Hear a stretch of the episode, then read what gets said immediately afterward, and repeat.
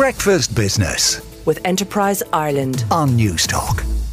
Yeah, welcome back. It is 6:42. We all know uh, what the constituent chemicals in water are, but did you know that once you split out the hydrogen from the oxygen, you can have a bountiful supply of a renewable fuel without any mining or drilling?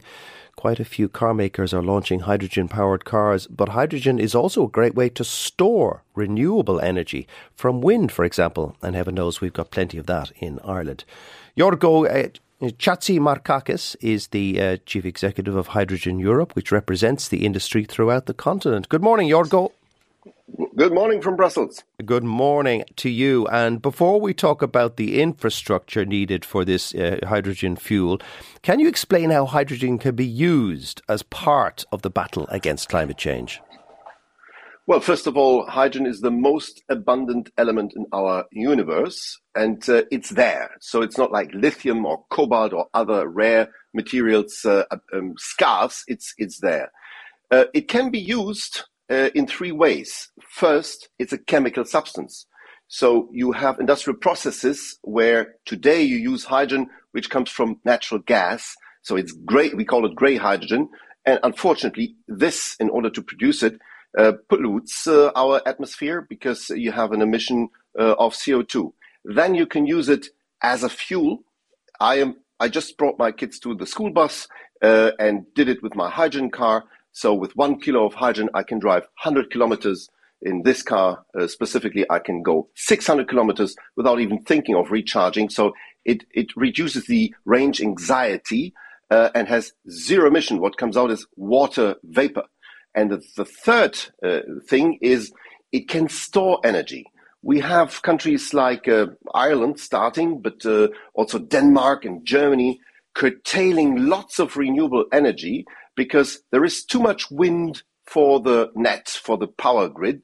And that is why they need to curtail. So instead of doing that, they could use this renewable energy to split water into oxygen and hydrogen, and the and renewable energy is stored in that hydrogen, and you can use it then, or in the industry, or in your car, or in other processes. So this is what hydrogen does. It's a it's a multi-talent. Yeah, and, and uh, you mentioned uh, the different colours of hydrogen, which I found very interesting. There is grey, blue, and green hydrogen. You mentioned grey already, which involves a lot of burning of fossil fuels in order to get it. What's blue and green hydrogen? There's another one that's turquoise, and I will explain. So blue hydrogen is the same as gray, basically. So you split natural gas, which is uh, methane, uh, CH4, you split it into the hydrogen, the H, and the C, unfortunately, wants to get married with the O, CO2. Uh, and and in, in the blue uh, hydrogen, what you do is you capture the CO2 and you liquefy it and bring it down to old uh, gas uh, caverns, uh, oil caverns, and you, you, You store, store it it. there. Yeah. You store it. You get it out of the atmosphere. Green is very simple. It's what I explained already. Wind or sun are delivering electricity, and this electricity then splits water into oxygen and hydrogen. This is green. It comes uh, e- exactly from renewables. And then turquoise is hydrogen that uh, comes from uh, a process called pyrolysis. In this process, you also split methane or plastic waste or uh, municipal waste. You split it into hydrogen and carbon solid. The temperature is so high that C and O are not going to get married, uh, and the C comes with in, in its uh, solid uh, form. And this is very, very good uh, as a feedstock for, um, you know, carbon fiber, uh, but also for uh, the agriculture. Uh, this is quite new, this pyrolysis thing, and uh, turquoise hydrogen will also be And- one of the saviors of our world. And um, what needs to be done at a European level to make the rollout of hydrogen quicker and cleaner and easier?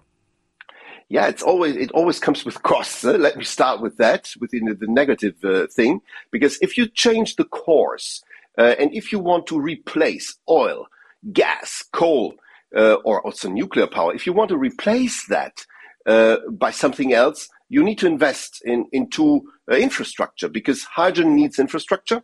Hydrogen needs storage. So salt caverns, old salt caverns are good storage capacity or depleted oil fields, gas field. Then you need pipelines. The cheapest way to transport renewable energy is via pipelines and with hydrogen. It's eight to 16 times cheaper than using wire, than using the, the power grid. Mm-hmm. So we can use existing pipelines, and there are pipelines also from Ireland uh, to the continent. Mm-hmm. Not enough, not enough. Uh, but I had uh, I visited Ireland uh, quite recently, and I saw the map of the real Ireland. So you have such a huge country there. Uh, it's the sea. It's the economic zone in the seaside, mm-hmm. and Ireland could be one of the giants of the net producers of uh, hydrogen, green hydrogen, especially from wind energy. Ah, because However, because we've got so much wind. Oh, you you got so much wind, and you got got such a big uh, exclusive economic zone until Iceland. So it's it's really huge. Uh, I talked to your energy minister, uh, Ryan Eamon, uh, and it, it, was it's so fantastic to see that Ireland is going to into that direction. But you need the pipelines. You need to um, use retrofit, refurbish existing pipelines, and to build new ones in order to be one of the net exporters of hydrogen towards the European continent. Uh, and is there anything um, in legislative terms that needs to be done at an EU level to improve the, the rollout? Absolutely. So what we need is obligatory targets. We talked about the chemical industry using hydrogen as a feedstock. At the moment, they use that bad hydrogen, the gray hydrogen. We need to oblige them by law that they need to replace the gray by green.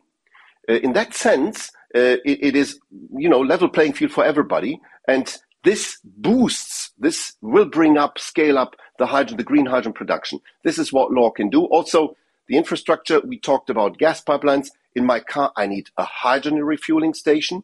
So we need also a minimum. And there's not hydrogen. that many of those, though, are there, Jorgo, these refueling no. stations? Not yet.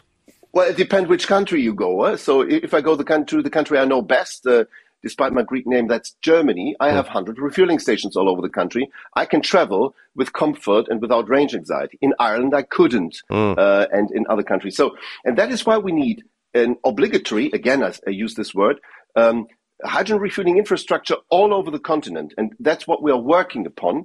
We call it the alternative fuel infrastructure regulation. It's a regulation, so it's obligatory then for everybody. Will come uh, this uh, spring, uh, end of the spring, we'll be ready, and then we know how many uh, hydrogen refueling stations we have all over the continent. We think we should have at, at least 800 to 1,000 uh, that's a good start. We launched last week the BMW X5, so the first European mark, uh, car that goes to the market. And wow, uh, on on LinkedIn and my, my posts have gone up. People love it. People like it. And this is also electric driving, huh? because yeah. you use hydrogen in order to produce power on board, and you use you need, as you said in the beginning, much less of critical raw material to, to drive an electric car using hydrogen. No drilling, no mining. Uh, Jorgo, thank you so much. Uh, or Efkaristo or Dankeschön. Jorgo Chatzimarkakis, uh, the Chief Executive of Hydrogen Europe, which represents the industry throughout the continent.